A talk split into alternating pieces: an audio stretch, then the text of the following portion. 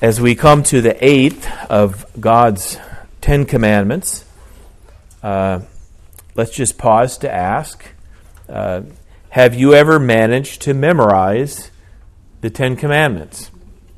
I promise not to do it here, but uh, a somewhat recent survey was done at a, a Christian conference asking people there, uh, Can you name the Ten Commandments? And many, and even most, could not do it, at least not without a great struggle searching the memory banks and hoping desperately to come up with the right answer. And, uh, and why do I say desperately? Because it seems obvious and obligatory that Christians should know the Ten Commandments, and yet so many of us don't. Uh, we recognize them when we hear them, of course, but can we name them? And uh, maybe we can, and maybe we can't. It's not necessarily so hard, it just takes a bit of effort, like any other memorization. Here's, uh, uh, here's the system that I use uh, or have used for myself and, and also to uh, teach the Ten Commandments to my children. Uh, first, holding up one finger you say, uh, There is only one God. You shall have no other gods before him. Uh, second, holding up two fingers. Uh, you say, uh, um, God is too big. That's a pun. God is too big to be in a picture. You shall make no image of God. Uh, three, you hold up three fingers and you say, Holy, holy, holy even God's name is holy. You shall not take the name of the Lord your God in vain. Uh, four, holding up four fingers, the Lord's day is four. another bad pun, but for a good reason. Uh, the Lord's day is for rest and worship. Remember the Sabbath day to keep it holy. Fifth, holding up five fingers. This works for me and my family because we have two adults and three children, so there's a family, right? So uh, honor your father uh, and your mother. Uh, for um, uh, for six, you have to switch, in my system at least, to a visual, to a number, right? Uh, the the numeric thing, and if you turn it on its side to me, it looks like a gun. So, number six is you shall not murder. Seven is the elevated marriage bed. So, you shall not commit adultery. Eight is a pair of handcuffs. So, you shall not steal. Nine you have to use your imagination, but nine is looks like a mouth with a tongue, maybe. So you shall not tell a lie. You shall not bear false witness. And ten is the zero is zero and the one is one, so maybe the zero is coveting the one because the one has something that the zero doesn't. So there's number 10 you shall not covet. That's my system. That's how I uh, kind of came to know the Ten Commandments. And just by my own imagination, I guess, and working through a mnemonic, is that right? Mnemonic device? Something uh, to that effect.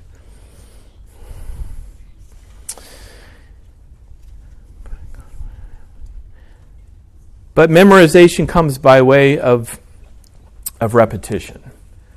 So, no matter how we uh, come to memorize the Ten Commandments, it's important that we are reading them.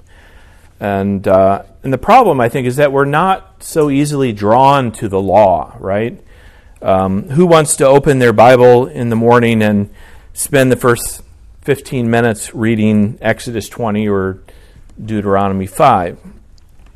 But the way to develop uh, the desire to read God's law, uh, as well as to keep God's law, uh, is to remember the grace of God in Jesus Christ. Gratitude is the key. Gratitude uh, in wanting to honor the God and the Savior who has saved you from your sin, who has delivered you from the wrath to come, which brings another lesson about our personal devotions and uh, Bible reading time. Uh, who wants to read the law of God, much less the, the warning of God's word that God will judge sin in the end? Who, who wants to read that? But believers in Christ should want to read it, not least of reasons because such teaching reminds us of our salvation, it reminds us of what we've been saved from. Yes, we are still sinners. And that's why we might shy away from reading the law of God and the teaching of God's word regarding the coming judgment. But we need not shy away. Certainly by a somber reading, but we ought to consider even daily the judgment to come. It will help us answer the call to be a witness for Christ and, and for the gospel throughout the day. But it will also stir within us the thankfulness that should be our motivation for turning away from sin and striving to do the right and the good that God's law calls us to do. So, as we come to the eighth of God's Ten Commandments and, and seek to obey God from a thankful uh, or, or a joyful thankfulness, let's consider that the eighth commandment must be heard, or might be heard, I should say, as the children's commandment. We've pointed out that the sixth commandment is the commandment uh, most easily checked off as done. Most people do not have. Uh, a death that they feel responsible for. And uh, we pointed out that the seventh commandment might be the one that most convicts, especially for men. And, uh, and by way of our Lord's teaching, uh, that uh, uh, if anyone who looks at a woman with lustful intent has already committed adultery with her in his heart. But then comes the eighth commandment that we might call I'm not going to force this or press this too hard, but we might call it the, the children's commandment because even as adults think to check off the sixth commandment, how much more children the sixth commandment? And even as the seventh commandment brings conviction to adults, well, along comes the eighth commandment you shall not steal. It would seem to me that the sin of stealing is, is born in the heart quite early in life. It, it, it brings to my mind, at least, the picture, the experience of, uh, um, of a child with his mother in the, in the checkout line of the grocery store and quietly pocketing the, the enticing candy bar. Um, did you know there's a reason why the grocery store puts the candy bars in the lane as you're checking out at the grocery store. It's called an impulse buy. Um, you didn't go to the store to buy a candy bar, but uh, there, there it is, along with the gum and the mints and the candy in general. And well, why not pick up that too? But for a child, it's not the question of whether to buy the additional item, but whether to pocket the additional item while mom is busy um, paying for the groceries. I admit it's an oversimplification of the eighth commandment. Uh, you, you, shall not steal. But I do think it's a good starting point uh, because it reminds us that sin is born in the heart, just like with the sixth and seventh commandment. And since our children have hearts, they are sinners and they are capable of violating the law of God. But it only gets worse from there. And uh, as we get older, Granted, we learn not to pocket the candy bar, but the temptations to steal continue. Sometimes it's greed, uh, other times it's the thrill of the sin, perhaps. But the temptation is almost always before us to take what does not belong to us. Here's where we should see that fighting temptation and sin and striving for obedience requires strategy. Long before we face the temptation to steal, we can be preparing ourselves for the temptation. And it starts with remembering what we have lost. There are two sides um, to this idea of remembering what we have lost. One is to remember that we have lost. In other words, we have been delivered from the need for this world. If you haven't come to terms with this, you, you should, because there is great peace in being delivered from the desires, even the good desires, of this world. I don't think anyone ever escapes completely from the desires of this world. But to the degree that we do, to the degree that we can, we gain the advantage of not being tempted to steal, not thinking to take as our own what belongs to another, because we simply do not value the stuff of this world enough to think to take it as our own when it does not belong to us. At least one passage of Scripture comes to mind here Matthew chapter 6, again, uh, where in the Sermon on the Mount, Jesus uh, said, Do not be anxious about your life. But how do you, how do, you do that? Uh, the point is not to have a concern about your survival. Uh, the point is not to work in this world to uh, earn a wage uh, and by your work have your needs met. That's not the prohibition. The point is not to be anxious. And in the end, the point is not to be afraid of death. Is that even possible? How can we not be afraid of death?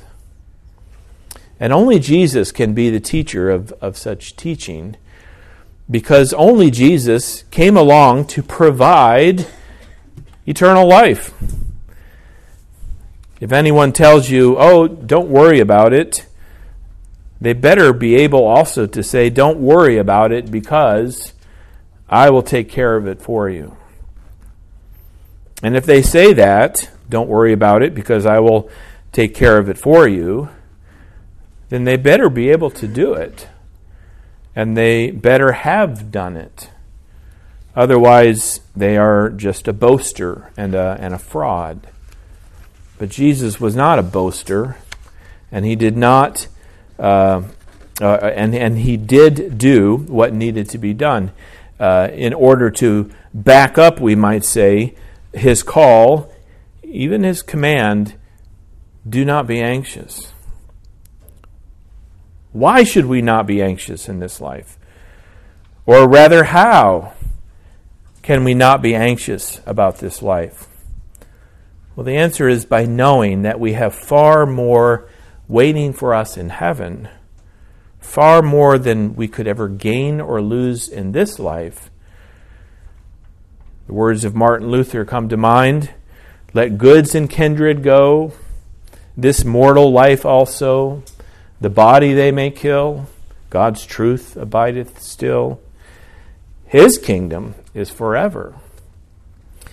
So it's, it's the matter of perspective, but, but it's more than just a perspective. It's, it's really the matter of a worldview.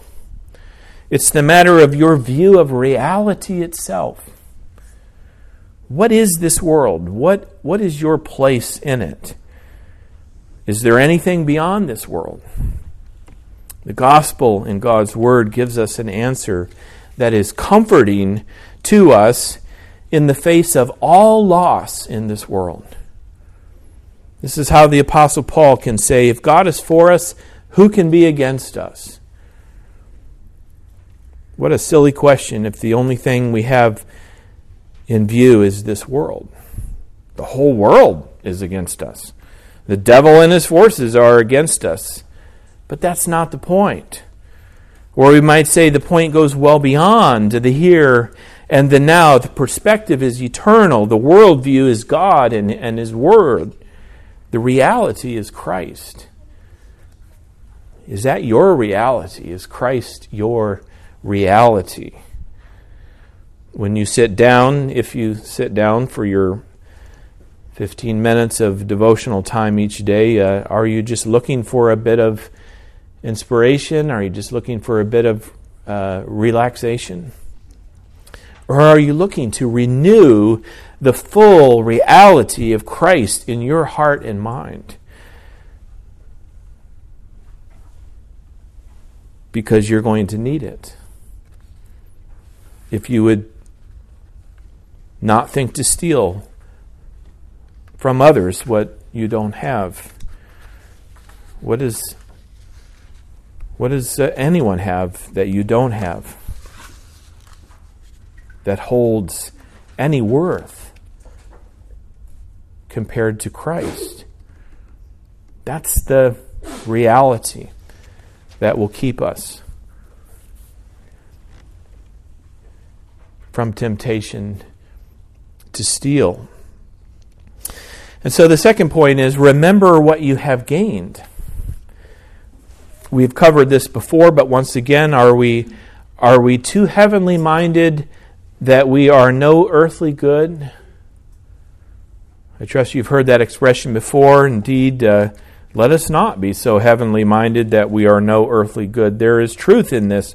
Let us not sit around on our rooftops waiting for Christ to come again. Let's not make the mistake uh, of thinking that Sunday is the only holy day of each week. The Lord's Day is certainly especially holy, but the Lord's Day is holy because it prepares to see each and every day as holy. Each and every day we are called to live as Christians, as believers in Christ. So let us work hard. But as God's word says in Colossians 3:23, whatever you do, work heartily as for the Lord and not for men, knowing that from the Lord you will receive the inheritance as your reward. And there's that word again we covered uh, uh, recently in the evening in the in the second service. We've gained an inheritance. We we went over this uh, how that man came to Jesus and said, "What must I do to inherit eternal life? And it was both a, a good and a bad question. It was a good question because it was based upon the realization and, and the admission that death is coming. Death comes for every man. As the saying goes, man knows not his time or even his hour.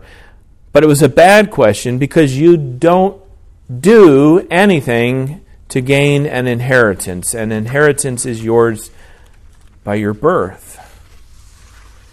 And unless you want to argue that before you were born you incited your parents to a night of intimacy, unless you want to argue that before you decided, uh, before you were born, you decided the day and the moment of your birth, all of which is absurd, well, then you need to see that your salvation is an inheritance by way of what has happened to you, by way of the sovereign grace of God, and the faith that now resides in your heart as the sheer gift of God through Jesus Christ.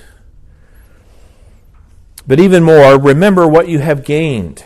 Remember what is yours now the forgiveness of your sins, the perfect obedience of Christ credited to you. Let's go through the, the, the words of justification again because it, uh, it, uh, it almost takes all of them to convince us, maybe, to, of, of this reality. The perfect obedience of Christ is counted to you. Counted to you. You, you are a sinner. You, you daily sin and offend the majesty of God. Left to yourself, the, the wrath and judgment of God would, would be due to fall upon you, leaving you to suffer hell forever. But that doesn't take into account what you have gained by way of your faith in Jesus Christ. Instead, the obedience of Christ has been counted to you. The righteousness of Christ has been credited to you. You are reckoned righteous. Good alliteration. Reckoned righteous by God. You are declared righteous. And all of these words make up justification, and all of this makes up the gospel. This is God's plan of salvation. Oh, oh, oh, but but doesn't this incite disobedience? Probably. Who of us hasn't taken advantage of God's grace? Who of us hasn't said, as Paul teaches us not to say, let us sin that grace may abound? But guess what? That sin is covered too. The reality of the Christian life as, as we live with our faith in Christ is that we are counted o- obedient. We are credited with uh, the perfect performance of, of Christ. We are reckoned righteous. We are declared righteous.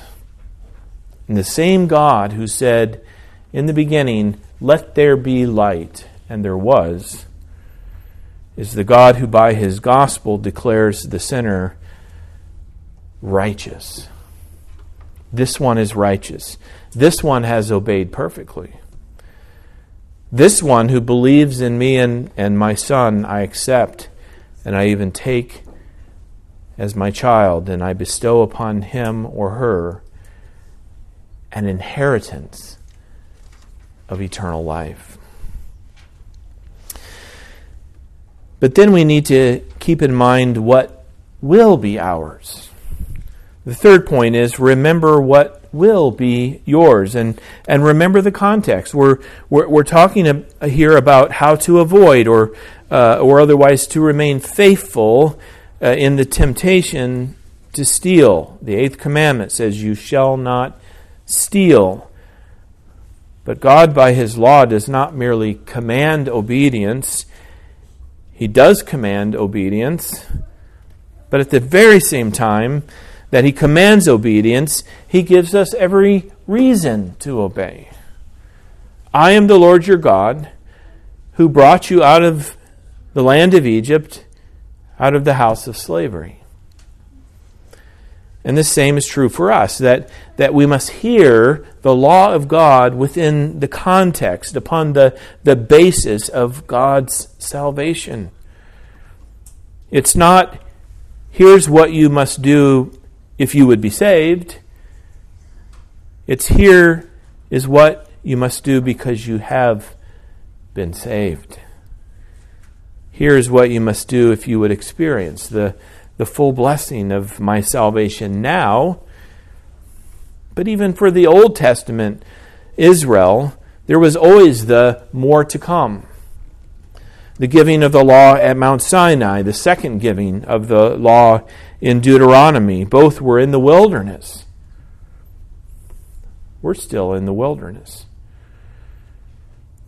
Both were prior to the promised land, and, and the land of Canaan was promised to God's people, not on the basis of their obedience. If the land had been promised on the basis of their obedience, they never would have gotten there. They never would have acquired it. That's one of the major points of the of the Old Testament, but it's it's a major point so that we too in in 2024 may the Lord come quickly. Um, in 2024, we are in the same place. By the, by the sheer grace of God, by the plain, unconditional promise to us, salvation is ours. And the impetus, the, the reason, the motivation for our obedience is not to gain the land. We are not to obey in order to inherit the earth because blessed are the meek. they shall inherit the earth.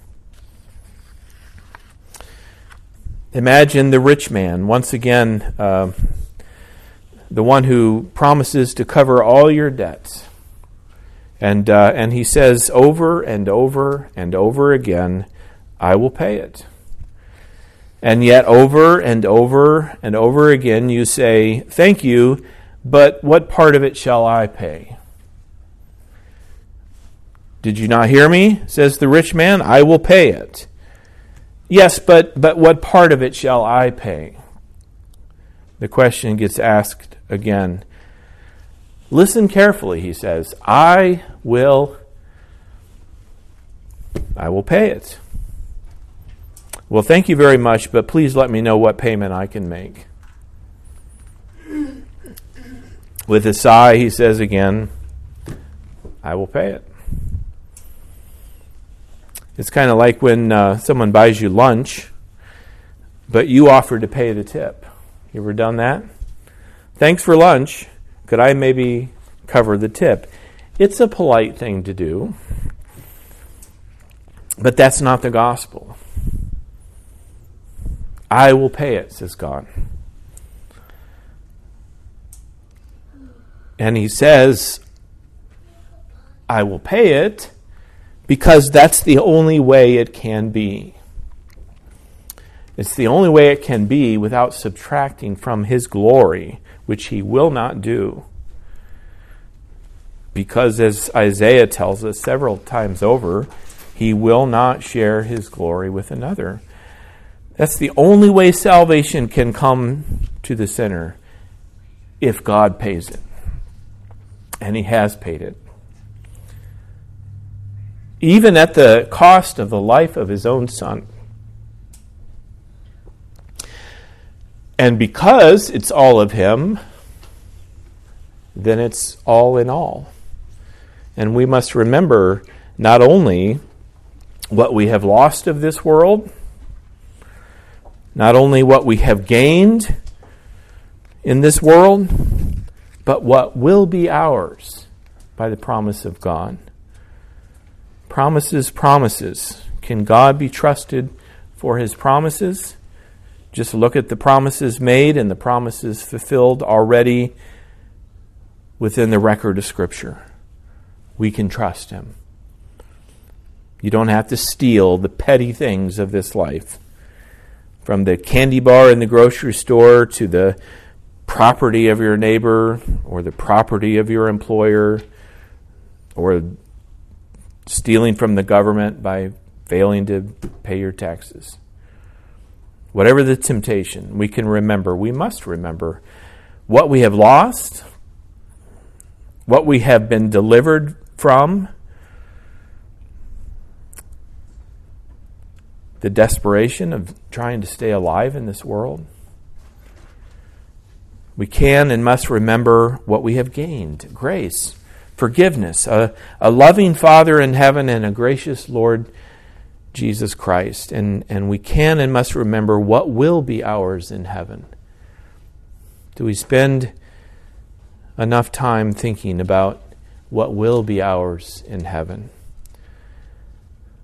Does the millionaire in our day, the billionaire, does, does he squabble over $10? No he gives away $10,000. And this must be our perspective, even our reality.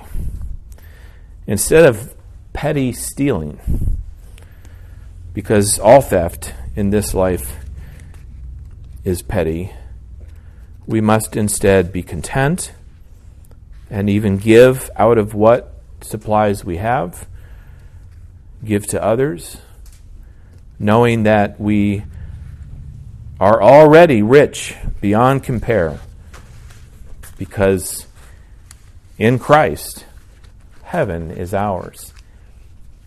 Heaven awaits us. Amen. Let's pray.